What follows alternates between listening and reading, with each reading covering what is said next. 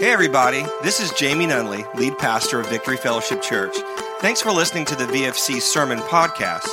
At the end of this episode, please take a moment to download our free VFC Thomasville app, where you can access all of our messages, sermon notes, announcements, and small group lessons.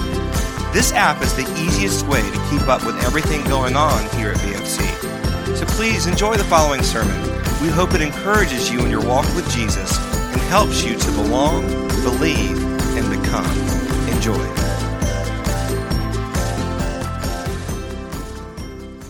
That song, it just does something to me on the inside. I guess it reminds me of my life and how God has loved me through all of my ugly. It reminds me how He restored me, how He redeemed me, He showed me mercy, and He's shown me grace. You see, if it's not God, then it's ugly. And we all have ugly. Anytime you've had bad thoughts of somebody else, you said cruel words to someone else, you've treated someone else bad, you've cut people off in traffic, you've cheated on your taxes. If it's not of God, it's ugly.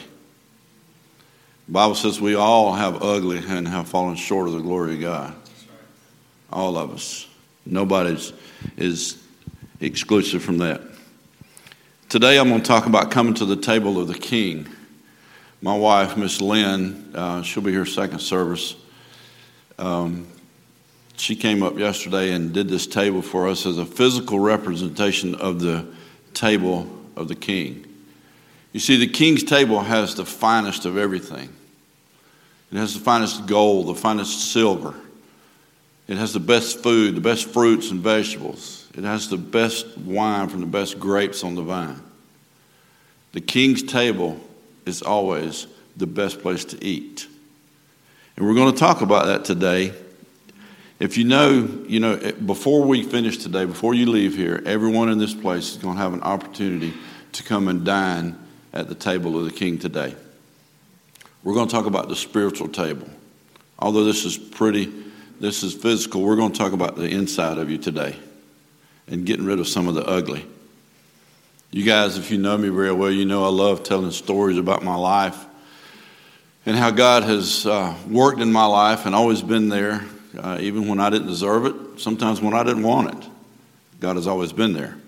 But I'm going to share a story today, um, not about me, um, but it's a story of redemption of restoration, of forgiveness, of grace, and of mercy. On second thought, it is about me. That's my life, and it's your life. And I hope that you'll see that in the story this morning. I'm going to share a story about an Old Testament Bible character named Mephibosheth. Maybe you have heard of him, maybe you know about him. Mephibosheth was the grandson of King Saul he was the son of Jonathan. If you remember, Jonathan and King David were, they had a brotherly covenant that was stronger than Jonathan's tie to his own father. He even hid David away to prevent Saul from killing him. They had a, a, a covenant like um, they were just best, but BFFs, is that the right thing? I don't use a lot of things like that, but I've seen that somewhere. But that's what they were. Um, and as I share the story today of Mephibosheth coming to the table of the king, I want you to find yourself in this story. I want you to see how you fall into there. Because um, every time I read this story, and I love to read this story, and every time I do, I find more about my life in this, in this story. And I think you will too. The first time that we find Mephibosheth in the Bible is actually in 2 Samuel chapter 4.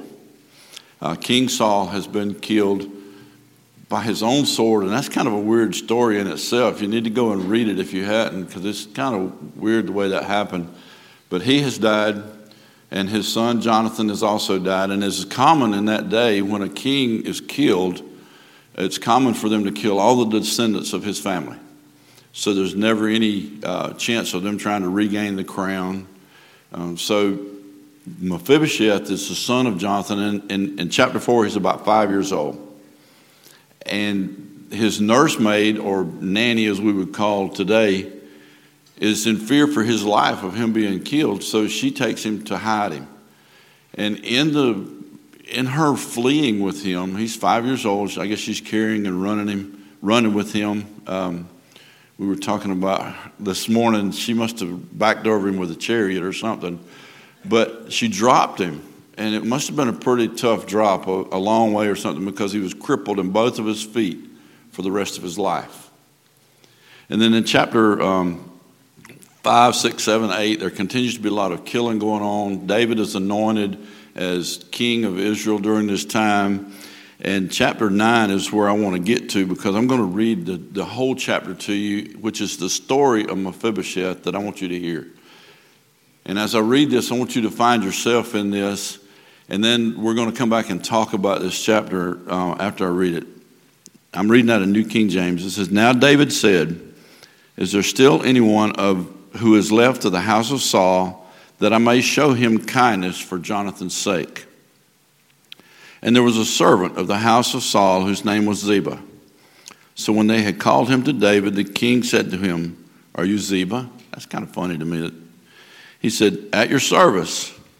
Then the king said, Is there not still someone of the house of Saul to whom I may show kindness, show the kindness of God? And Ziba said to the king, there is still a son of Jonathan who is lame in his feet. So the king said to him, Where is he? And Ziba said to the king, Indeed, he is in the house of Machir, the son of Ammiel, in Lodabar. Remember Lodabar. Then King David sent and brought him out of the house of Machir, the son of Ammiel, from Lodabar. Now, when Mephibosheth, the son of Jonathan, the son of Saul, the son of had come to David, he fell on his face and prostrated himself. Then David said, Mephibosheth. And he answered, Here's your servant. So David said to him, Do not fear, for I will surely show you kindness for Jonathan, your father's sake, and will restore to you all the land of Saul, your grandfather and you shall eat bread at my table continually. Then he bowed himself, Mephibosheth, and said, What is your servant, or who am I, that you should look upon such a dead dog as I? And the king called to Ziba, Saul's servant, and said to him, I have given to you your master's son that all that belonged to Saul and to all his house. You therefore and your sons and your servants shall work the land for him, and you shall bring in the harvest, that your master's son may have food to eat. But Mephibosheth, your master's son, shall eat bread at my table always. Now Ziba had fifteen sons and twenty servants. Then Ziba said to the king, According to all that my lord the king has commanded his servant, so will your servant do. But as for Mephibosheth, said the king, he shall eat at my table like one of the king's sons. Mephibosheth had a young son whose name was Micah, and all who dwelt in the house of Ziba were servants of Mephibosheth. So Mephibosheth dwelt in Jerusalem, for he ate continually at the king's table, and he was lame in both his feet. You see, first, first thing David did was to show kindness to Mephibosheth. That's grace. That's grace right there. God shows kindness to us. He was, he was lame in his feet, he was crippled. Life has a way of crippling us. We get beat down, things happen, we lose a loved one, we get divorced unexpectedly. You lose a job. You don't get a job that you thought you were going to have. Things happen to us. Maybe a pastor has hurt you. Maybe a church has hurt you. We get crippled in life. And that's where Mephibosheth was crippled, and, and, his, and his maid took him to a place called Lodabar. And if you look up Lodabar, it means dry place or a desert or a place with no pasture. a place of nothing, the middle of nowhere, literally. And when we get crippled, it's our nature to pull away and to hide and to go somewhere that there's nothing. We, we go to a dry place. We're not seeking God, we're not seeking help from others. We withdraw and we go to, the, we go to our own Lodabar. But see what happened with David was he sent for him. When you get to that place, everybody in here today is here because somebody cared enough about you to invite you, to bring you to the king's table. You see, God is sending after you. He desires to be with you, and He will send people to get you from your Lodabar and bring you back to His table. He sent people for me, He sent someone for you. Today, He's asking you, He's sending someone for you. There's someone on your mind right now that He is sending you after to bring back to the king's table. Mephibosheth was, was fearful for his life. He fell down on his face before David out of fear. He, he, he thought he was going to die. All right, David has found me. I've been hiding all these years. Actually, it had been a few years because he has a son of his own now. But he was, he was scared. He's, he said, This is it. I'm, I'm dying. I know, that's, I know that's why I'm here. But David had other plans for him. When you come before the Lord, and it, uh, listen to me, it doesn't matter where you've been or what you've done. It doesn't matter. God loves you and God cares for you. And He is not to be fearful. You're not to be fearful of Him. David or Mephibosheth was fearful for his life. God loves you. You, you know, it's funny. My grandkids, I've got four of them now, and, and they're coming along, growing up. And um, every time they come to Poppy's house, I walk out in the yard when I see them drive up, and I stand there in the yard and I get down on one knee and I hold my arms open and they jump out of the car and they come running. And they just they try their best to knock me down, just hugging. You know, just hugging and loving on Poppy. Imagine God doing that with you this morning. He's down on one knee and he's got his arms open and he's waiting for you to come running to him. And he wants to hug you. He wants to love you. He wants to care for you. It does. I, and, you know, when my grandkids are doing that, I don't care what they've done. It doesn't matter. I want them to come hug me and love on me because I want to love them back. And it's the same with God. He wants to love you no matter where you've been, what you've done. He wants to love you. So don't be fearful of God. This is what I like. Get this part if you don't get any rest of it. In verse 7, um, David David says, I will restore. God said, I will. Rest-. David told Mephibosheth, I'm going to restore to you everything that was your father's and your grandfather's. It's God's desire today, when you come to the table, to restore everything to you that has been taken from you, from your fathers, and from your grandfathers for generations.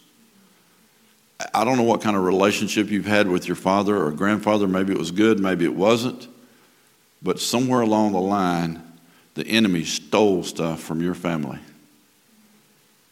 And today, God wants to restore everything that has been taken from you and your family. He wants to restore your relationships with your fathers and grandfathers. Maybe they've gone, before, gone on and you can't physically do that, but spiritually you can today you can restore everything and live a life eating from the king's table continually. And also, Mephibosheth had a son named Micah, and he was taken care of for the rest of his life. So, not only for your, your life, but your father's, your grandfather's will be restored, but your children also. Isn't that cool? I love the story because I just see how my life just goes right along with it. When you're walking around crippled from the world and, and you feel like a dead dog before God, basically. That's pretty nasty. That's pretty low. Um, you cannot help yourself. You can't help those around you. I remember when we moved to Honduras um, out of God's timing, and I got down there and I was so miserable because I was out of His timing, I could not help myself. Nevertheless, anybody else. I was crippled. And I had to get back to the King's table and get back in God's grace and God's timing.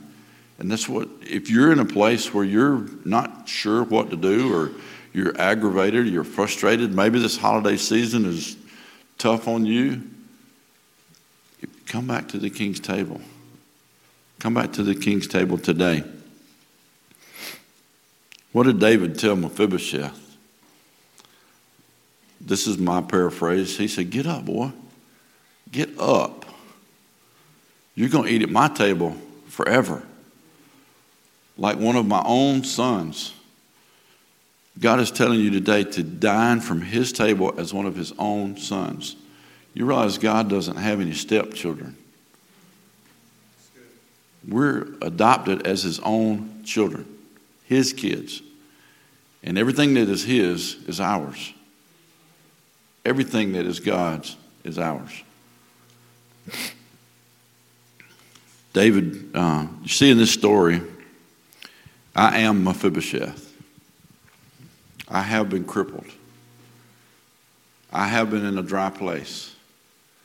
I have been brought back before God. I have been redeemed. I have been restored.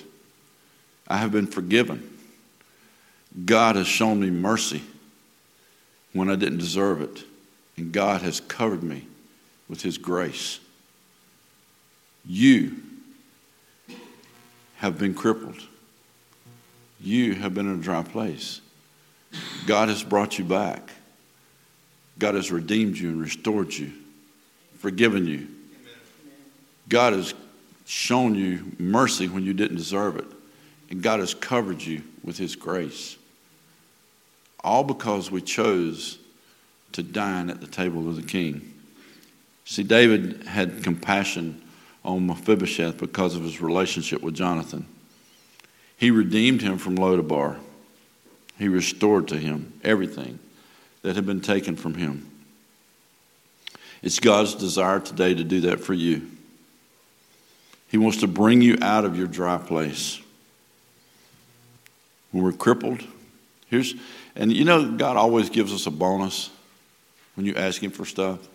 I remember back in 2001, I think it was in February, when I quit drinking that day, God took the desire of, to drink alcohol out of my mouth, but He gave me a bonus. I get nauseated now just smelling it 20 something years later. And He wants to give you a bonus. The bonus is when they brought Mephibosheth to the table, and he sat at the table. Picture this. Picture yourself with all of your crippleness, anything in your life. When you sit at the table and you slide your feet up under that table, all of the cripple is hidden. It's gone. You don't see it anymore. When you come to the table of the Lord, everything that has crippled you, everything that has hurt you, is gone. It's hidden. You don't see it anymore. We're going to do things a little different this morning. I've asked some of the, I've asked the other pastors, I've asked some of the ministry, altar ministry team to be available. I wanted to have a little time this morning to just open up these altars. We don't do this a lot sometimes because we just things happen. Um, but this morning it's going to be different. We're going to open this altar up for a couple of reasons. I want you to be able to come and get prayer from one of the pastors or altar ministry team if you need it. But I want you to be able to just come to this altar and get on your knees and just spend some time with the Father. Just bring everything to the table this morning, literally. Come and sit at the table. Come and dine at the table of the Father this morning. Um, Miss Vicki, have you got your team ready? Jamie, you guys, um, what we're going to do is kind of different. So I'm, I'm not stumbling. I'm just, it's just different that we don't do this um, often. So we're going to start some music, just kind of low and slow. If you choose not to come up here, um, then please just sit in your chair. Pray from your chair. You can pray from right there. You can get on your knees right there, whatever you want to do. Bring everything to the table this morning and let the Lord just take it from you this morning. Buck, if y'all want to start some music for us, we're just going to open the altar. So if you guys want to come and, and let God just love on you this morning.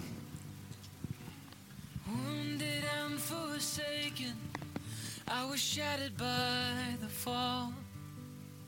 Broken and forgotten, feeling lost and all alone. Summoned by the King into the Master's courts, lifted by the Savior and cradled in His arms. I was carried to the table.